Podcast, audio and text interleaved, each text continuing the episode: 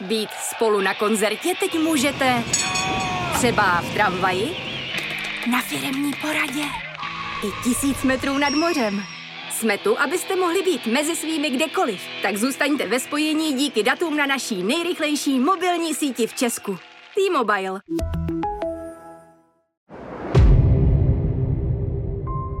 Zloději životů.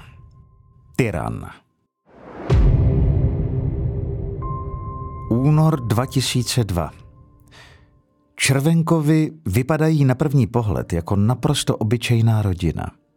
Hana a Svatopluk mají tři děti, Vendulu, Žanetu a Filipa. Společně bydlí v třípokojovém bytě na Přerovském sídlišti. Červenka mění zaměstnání jako na běžícím páse, ale víc času než v práci tráví v místních hospodách s pivem v ruce. Málo kdo ví, co se opravdu odehrává v rodině za zavřenými dveřmi. Vše vrcholí v polovině února strašlivou tragédií, která nakonec pomohla změnit zákon.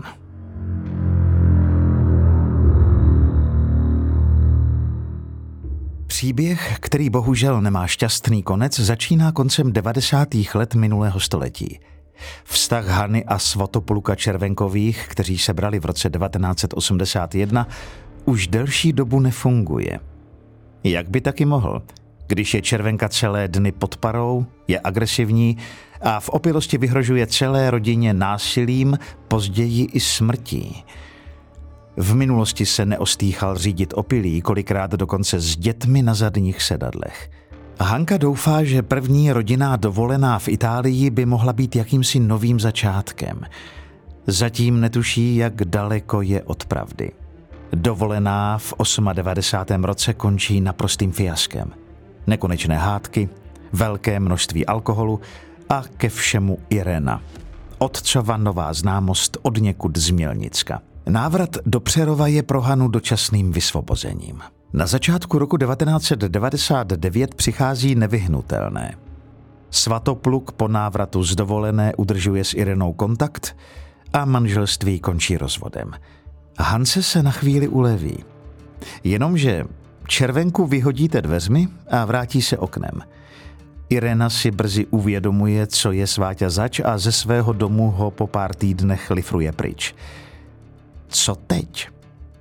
Červenka se na počátku nového tisíciletí vrací zpátky ke své rodině do Přerova. Pokora? Sebereflexe nebo lítost? Ani náhodou. Dcery, syn i teď už bývalá manželka z něj mají prakticky neustálý strach. Červenka sice prvních 14 dní pseká latinu a skoro nepije. Brzy se ale všechno vrací do starých kolejí. Červenka se navíc chová, jako kdyby k rozvodu nedošlo. Svému okolí tvrdí, že se s Hankou rozvedli jenom kvůli penězům. Teď prý můžou pobírat sociální dávky. Realita je ale jiná. Červenka prostě na mělnicku narazil. Teď přespává v pokoji sám.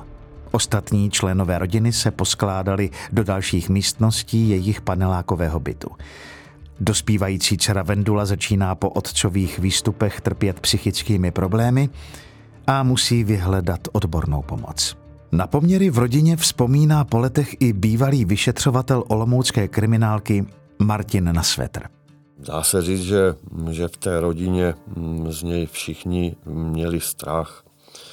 Otec byl takový v podstatě rušivý element eh, a on se mm, vůbec nepodílel na chodu té, té rodiny.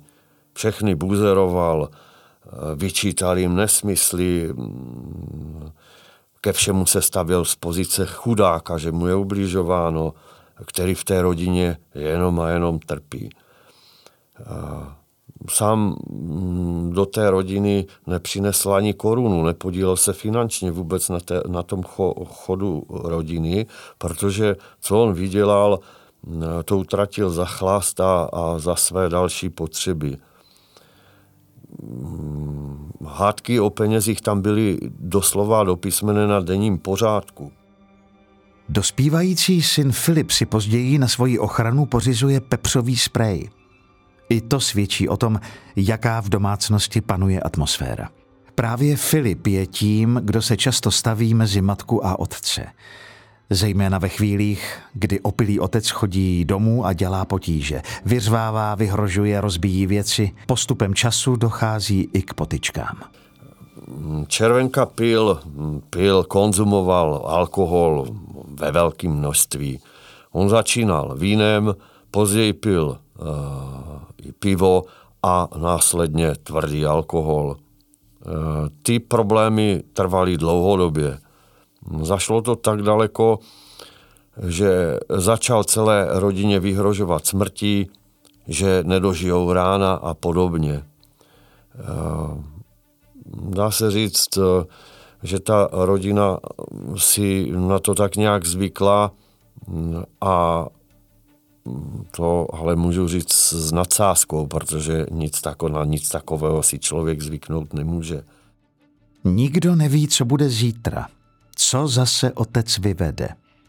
Hana opakovaně volá na policii a doufá ve vysvobození. To se bývalému manželovi ani trochu nelíbí. Jenomže eh, když eh, k ním přijela policie, tak eh, Červenka byl doslova do písmene herec. Choval se normálně a nedával na sobě znát, že by dělal takové problémy, pro které ho tam policie přijela šetřit. Byl sice opilý, ale skončilo to tak, že policie z bytu mm, odjela Eh, asi to vyřešili domluvou. Eh, vlastně hm, tehdy policie toho ani nemohla moc dělat. Eh, Přerov není nějak velké město a hm, místní policisté ho za ty roky znali.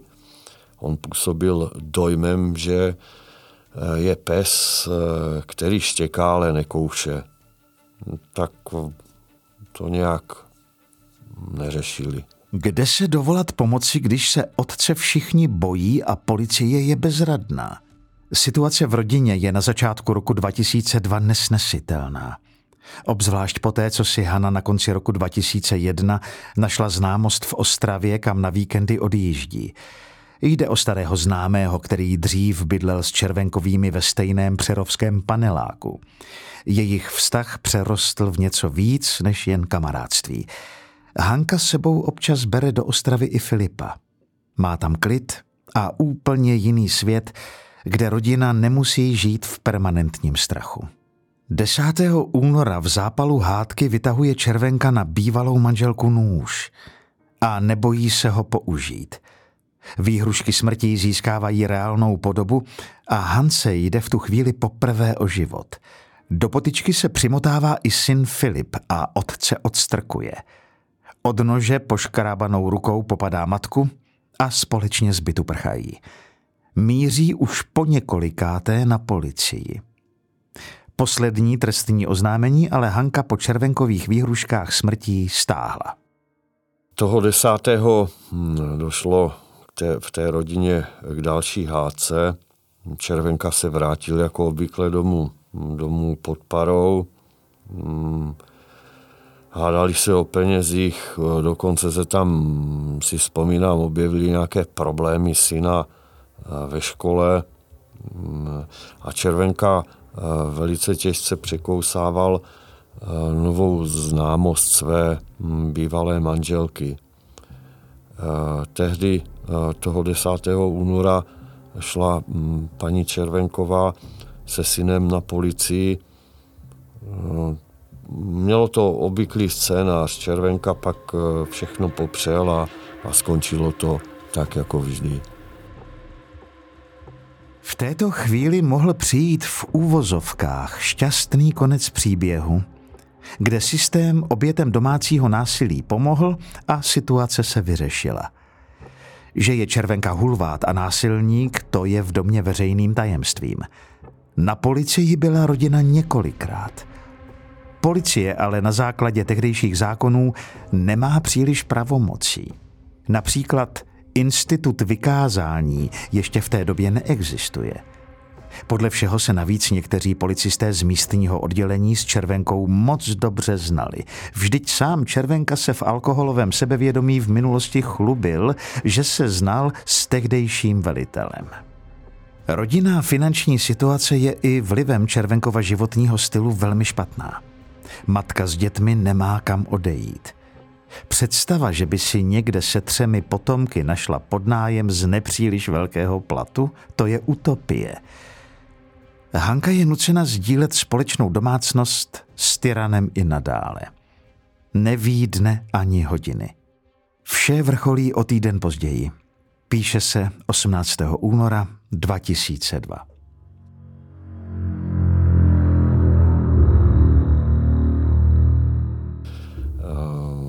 vzpomínám si, že bylo kolem půl čtvrté odpoledne nebo po třetí hodině. Tehdy byl eh, celkem klidný den, my jsme si dělali na svých spisech a, a chystali jsme eh, se pomalu k odchodu z práce.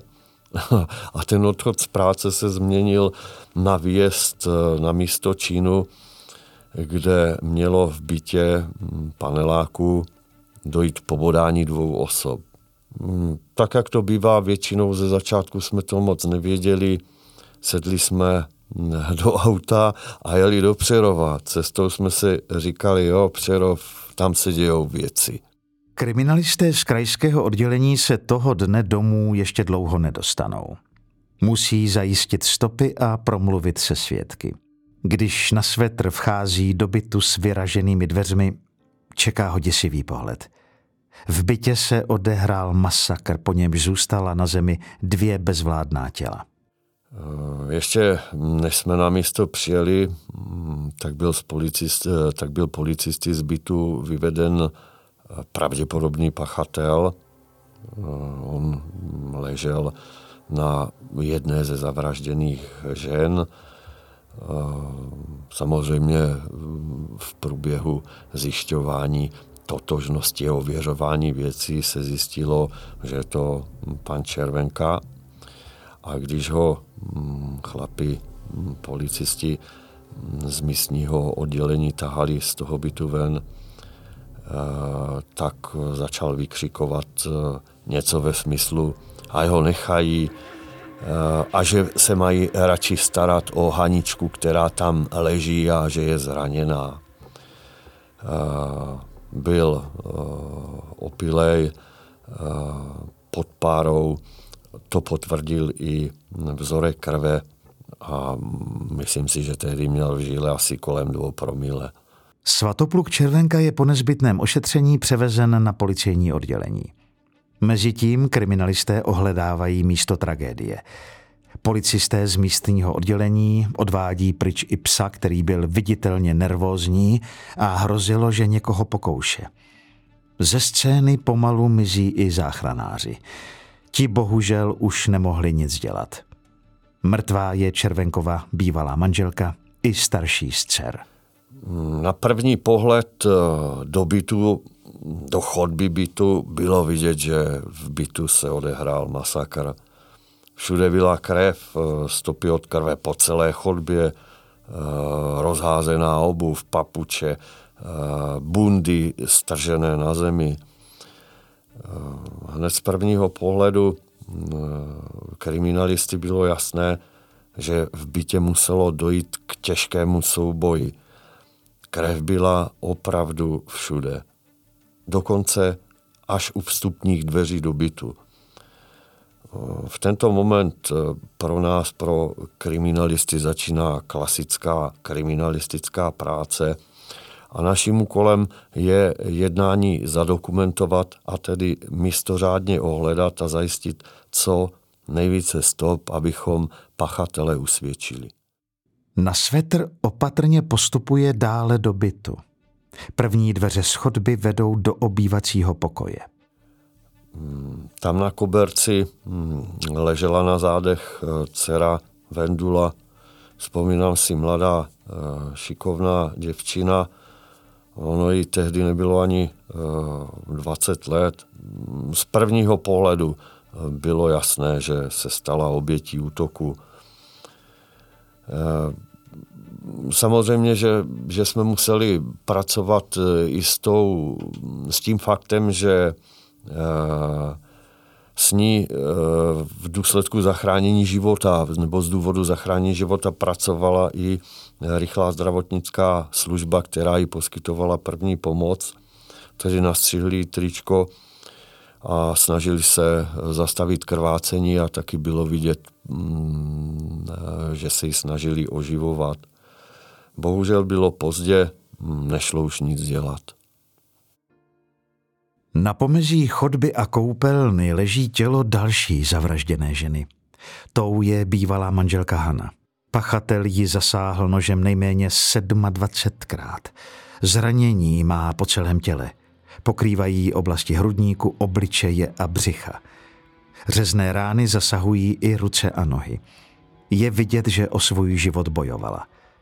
Krevní ztráty jsou ale obrovské. Při takovém rozsahu zranění neměla sebe menší šanci přežít. O razanci útoku mm, svědčilo i to, mm, ta skutečnost, že nůž, kterým pachatel vraždil, se zlomil na tři části. Já si vzpomínám, že mm, Červenková, tedy starší, byla zasažena i do hlavy v oblasti očí a spánku, z čehož bylo jednoznačně vidět, že pachatel útočí na životně důležité orgány, tedy na hlavu a hrudník. I Lajkovi na první pohled bylo jasné, že s tak masivní krevní ztrátou se její život už bohužel zachránit nedal. Těch bodnořezných ran bylo obrovské množství.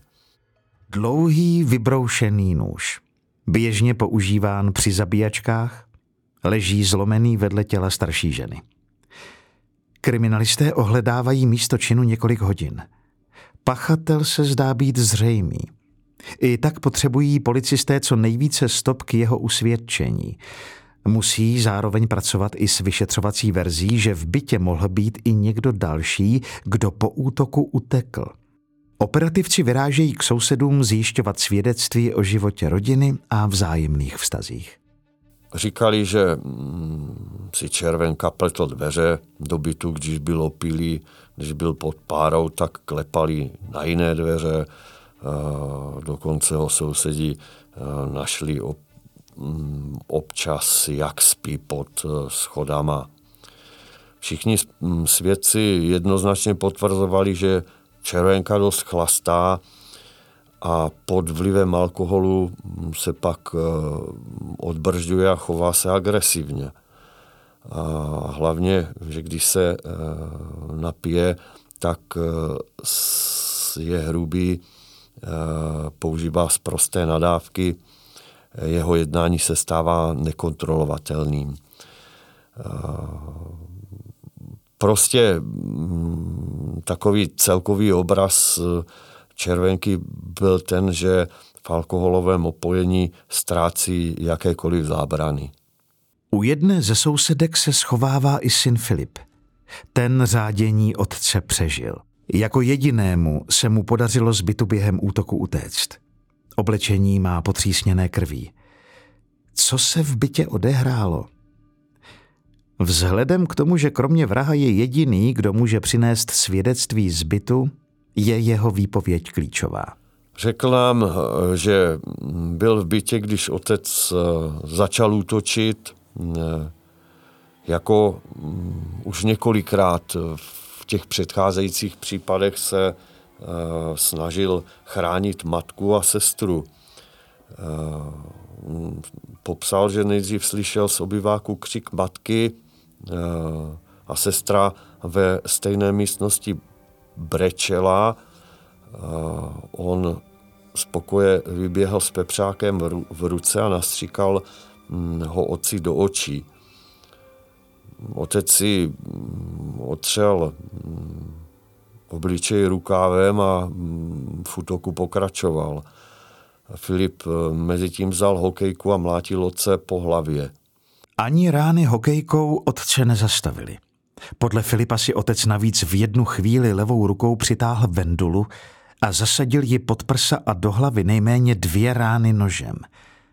Jeho výpověď o mlácení hokejkou později potvrzuje i zajištěná stopa v podobě rozbitého lustru, o který hokejkou zavadil. Další střípek do mozaiky přichází se záznamem z tísňové linky. Těžce zraněná Hanna se ve chvíli, kdy Červenka bojoval s Vendulou a Filipem, dostala ze spáru útočníka. Z posledních sil odběhla do vedlejšího pokoje, kde zhruba ve tři čtvrtě na tři vytočila záchranku a operátorce řekla, že jsou s dcerou pobodány a krvácí. Vendula mezi tím v obýváku svůj boj o život prohrála.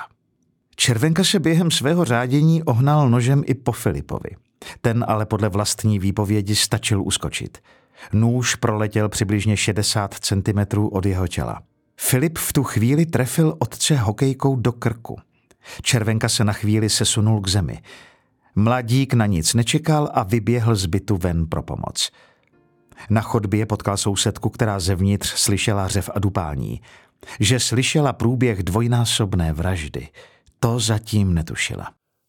Červenka se prý v jednu chvíli dokonce objevil i ve dveřích toho svého bytu a mm, asi na chodbě hledal Filipa, který mu z toho bytu uh, utekl.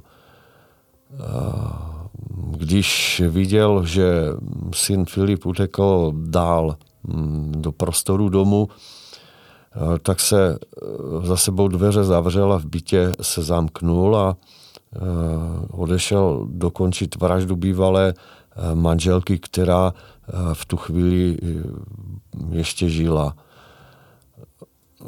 tyhle ty informace eh, nám vypověděli svědci a tedy hlavně syn Filip. A my jsme díky té jeho výpovědi měli eh, skutečně podrobný popis toho jednání pachatele, které se v tom bytě odehrálo. Ostatně mm, všechno později potvrdil i soud.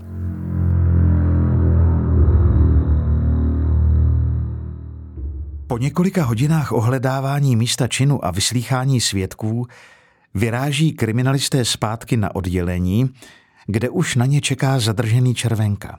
Pravděpodobný pachatel činu hraje hned od začátku divadílko. Všechno svádí na zranění hlavy a omezenou paměť. Dovolává se okamžitého převezení do psychiatrické léčebny. Červenka byl zadržený, seděl na chodbě a já si vzpomínám, že jsem kolem něho procházel, on mi říkal, že má otřes mozku a že by chtěl jít na psychiatrii, protože mu není dobře. A asi se nás snažil upozornit, že, že je zraněný, také i on, ale záchrana zdravotnická služba, co ho e, na místě ošetřila, nezjistila, že by byl zranění tak, že by to jeho zranění vyžadovalo hospitalizaci. Eh, on mi vůbec nepřipadal jako člověk, který by byl psychicky narušený a proto, jsem, proto jsme s kolegou ani na chvilku neuvažovali, že bychom ho eh, převezli do psychiatrické léčebny. Kriminalisté se zkrátka nenechávají opít rohlíkem. Bezprostředně začínají s výslechem muže, který podle všeho brutálním způsobem připravil o život svou bývalou ženu a 18-letou dceru. U výslechu mm, rovnou popřel, že by měl v hlavě nějaké hlasy nebo vidiny, které by ho naváděly k tomu jednání. Tohle je důležitá otázka, mm, zvláště pak pro znalce e, psychiatry, která jim potom pomáhá při tom dalším znaleckém zkoumání a jeho vyšetření.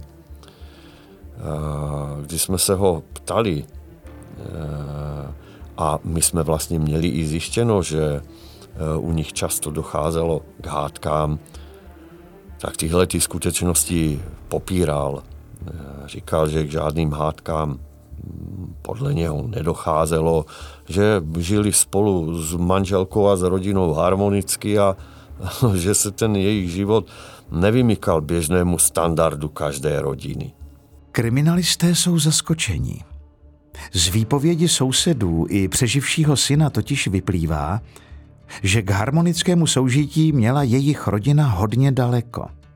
Červenka naprosto postrádá schopnost sebereflexe. Kriminalisté dávají díky výpovědím a dalším důkazům dohromady souběh událostí, které ke dvojnásobné vraždě vedly.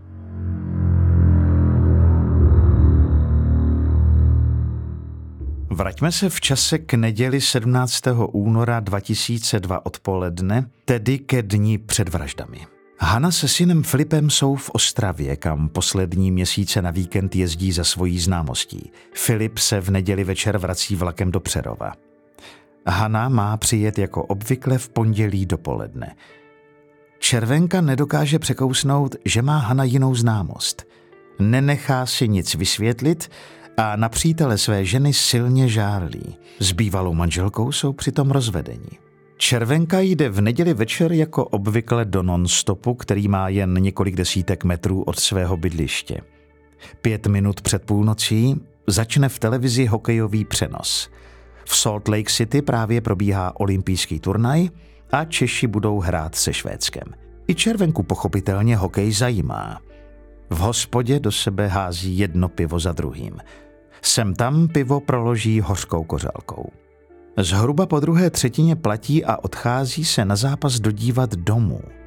Švédové vítězí. Česká republika prohrává zápas se Švédskem 1-2. Když zápas skončí a český tým prohrává, cloumá s podnapilým červenkou vztek. Nadává na hráče, na trenéra, na život – to vše kriminalisté zjišťují od Filipa, který odchází v pondělí ráno do školy. Za to Červenka ráno na nic nečeká a rovnou začíná konflikt s dcerou Vendulou. Vadí mu, že Hana ještě není doma. Nezapomene utrousit větu, až přijede matka domů, tak vás všechny zabiju. Okolo sedmé ráno pak odchází zpátky do nonstopu, kde pije další pivo a kořálky. Sebou si bere psa. Události mají tou dobou rychlý spát. Po desáté hodině dopolední se Červenka vrací domů, nadává dceři Žanetě, která má odpoledne praxe. Dlouho se však nevyspala. Oplí Červenka v té době dvakrát volá na policii a vyhrožuje, že byt podpálí a že pokud nepřijedou, bude v bytě hrůza. Policisté se s podnapilým Červenkou odmítají bavit a hovor končí. Žádná hlídka na místo nevyrazila.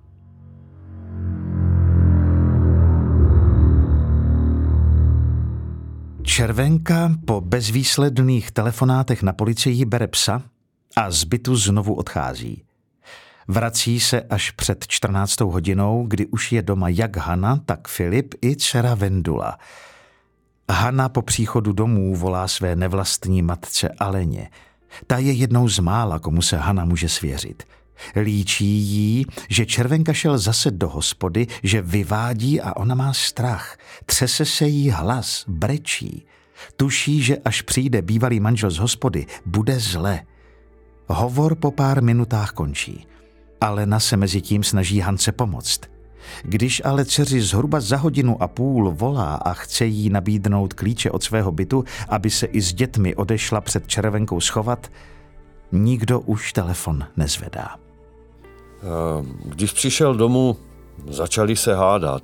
Červenka vykřikoval, že už to dneska všechno skončí, myslila se tam žárlivost, stek, ale hádali se prý také o finance a problémy dětí.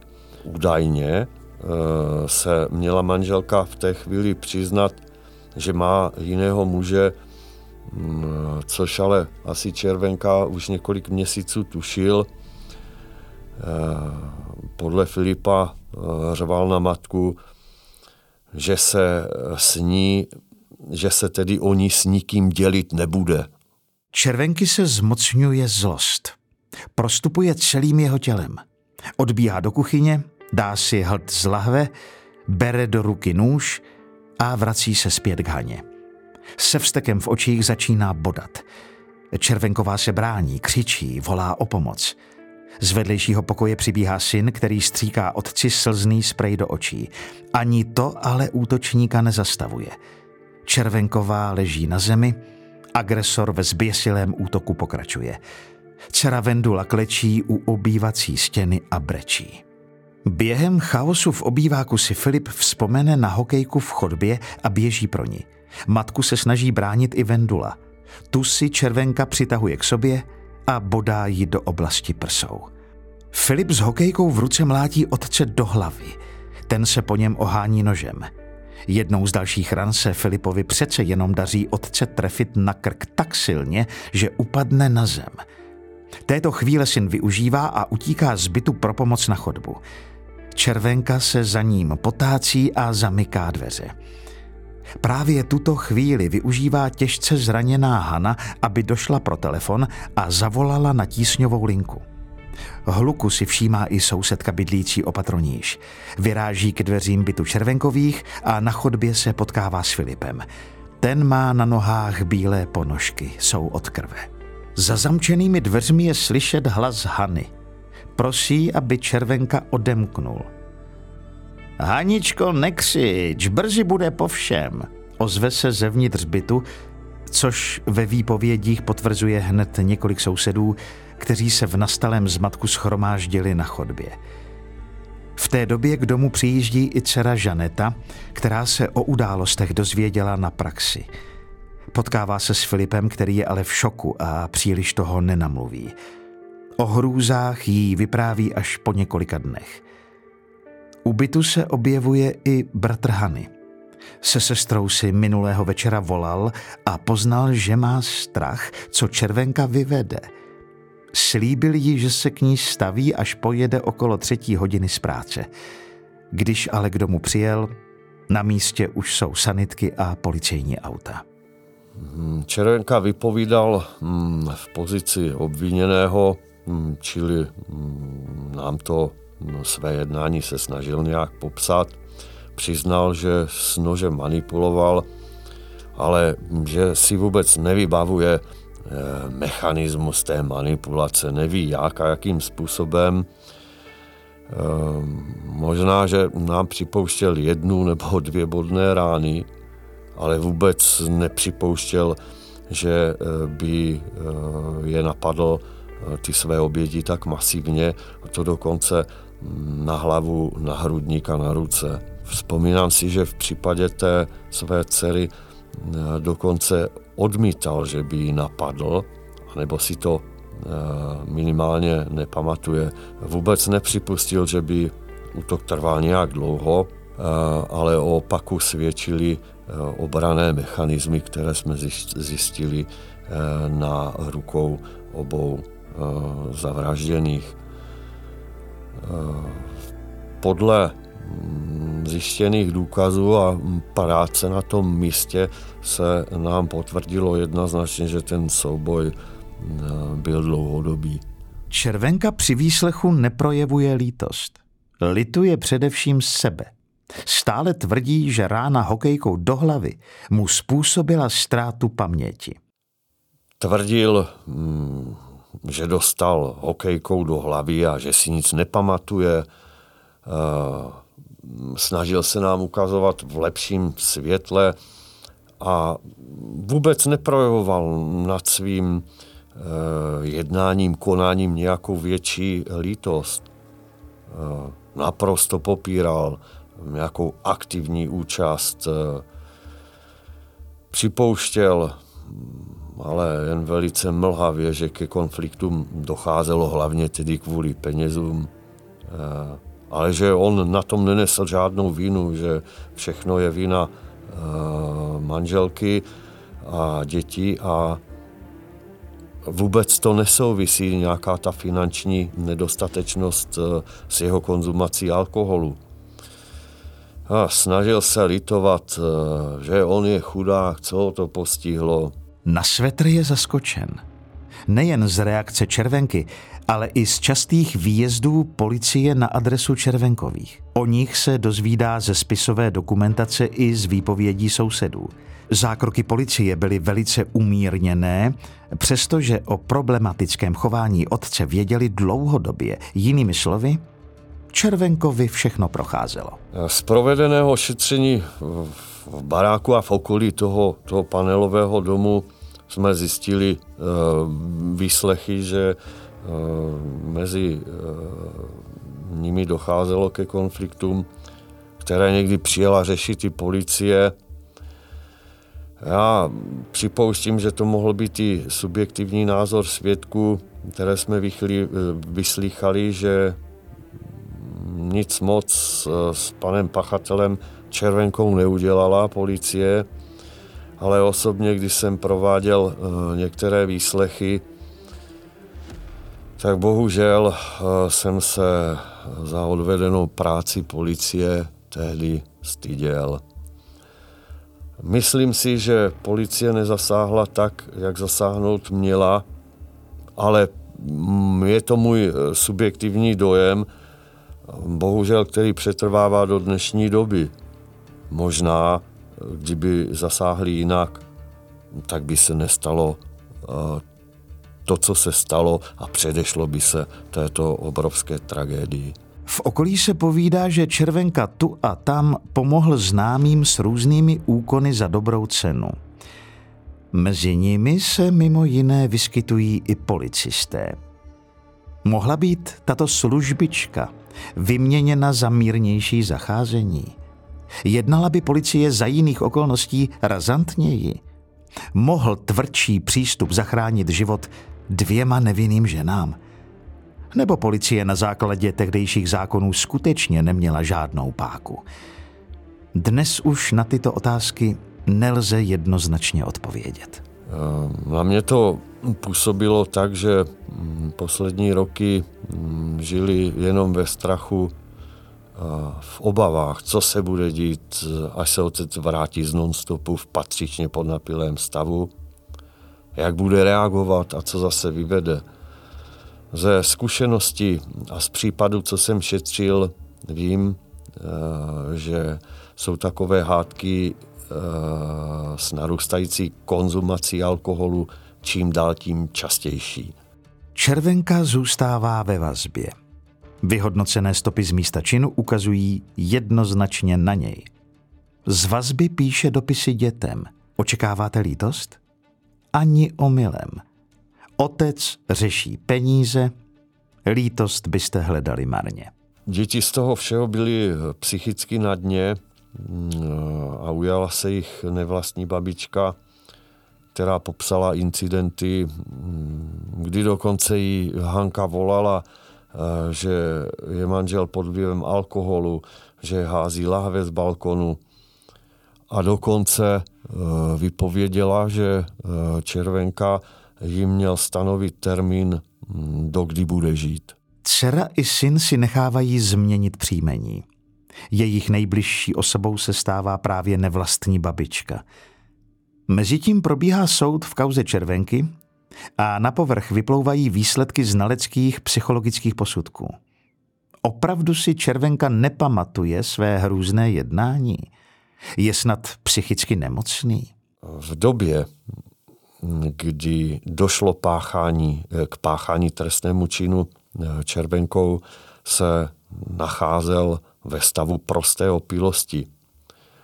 Psychiatři a znalci jednoznačně rozhodli, že netrpí žádnou duševní či psychickou poruchou, že se u něj e, jednoznačně projevuje rozvíjející se alkoholismus a jeho afekt a agrese směřuje ven vůči jiným osobám a směřuje bohužel i vůči nejbližším členům rodiny.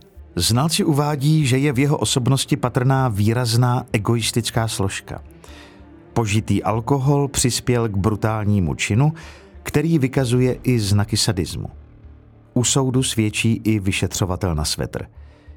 Červenka ho dokonce obvinil z krádeže peněz, kterému měl odcizit při ohledávání bytu. Uh, Vzpomínám si, eh, že jsem byl dokonce předvolán eh, i k soudu, což nebyla žádná výjimečnost. Eh, on tvrdil, že když jsem ohledával byt, tak jsem mu měl z bytu při tom ohledání odcizit finanční hotovost ve výši 5000 korun. A dokonce popisoval, kde i tu finanční hotovost měl – je zvykem, že všechny procesní úkony, na tož tak důležitý úkon jako je ohledání místa činu, se dokumentují nejen protokolem, ale nahrávají se i na video a fotí se jednotlivé stopy, které jsou na místě zajištěny. Určitě nebylo mým zvykem, abych z bytu pachatele něco kradl. Takže samozřejmě při konfrontaci se mnou s tímto krokem neuspěl. Soud nakonec Červenku odsuzuje k výjimečnému trestu odnětí svobody v době trvání 18 let ve věznici se zvýšenou ostrahou.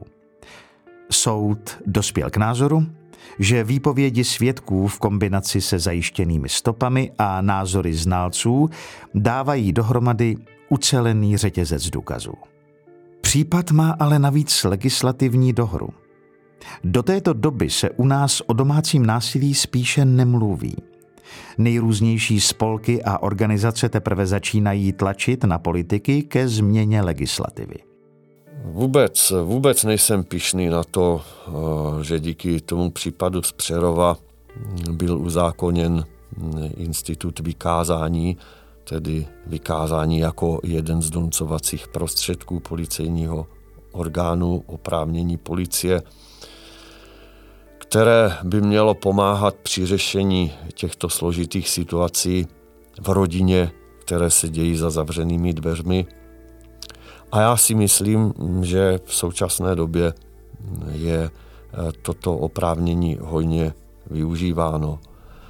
Pachatel mm, dostane dobu deseti dní, eh, je vykázán eh, ze společného obydlí tak, aby si rozmyslel, jak dál bude nakládat se svým životem, jak se bude chovat a jaký život povede. Mezitím eh, je v podstatě čas, kdy ta ohrožená osoba eh, má jedinečnou možnost eh, za pomoci intervenčního centra se od pachatele odloučit. Bez pomoci intervenčního centra nebo zásahu třetí osoby to ta ohrožená osoba nedokáže. Oprávnění vykázání je úspěšně uzákoněno a dodnes jde o poměrně účinný nástroj při problémech s domácím násilím. Vendula a Hanna Červenkovi zemřeli rukou tyrana, který se z vězení další roky pokoušel zůstat v kontaktu s dcerou Žanetou a synem Filipem. Ani po letech však o lítosti či sebereflexi nebyla řeč. V dopisech navíc údajně dával najevo, že se do přerovského bytu vrátí. Žaneta totiž během dlouhých let neuspěla na úřadech se žádostí o zrušení trvalého pobytu svému otci.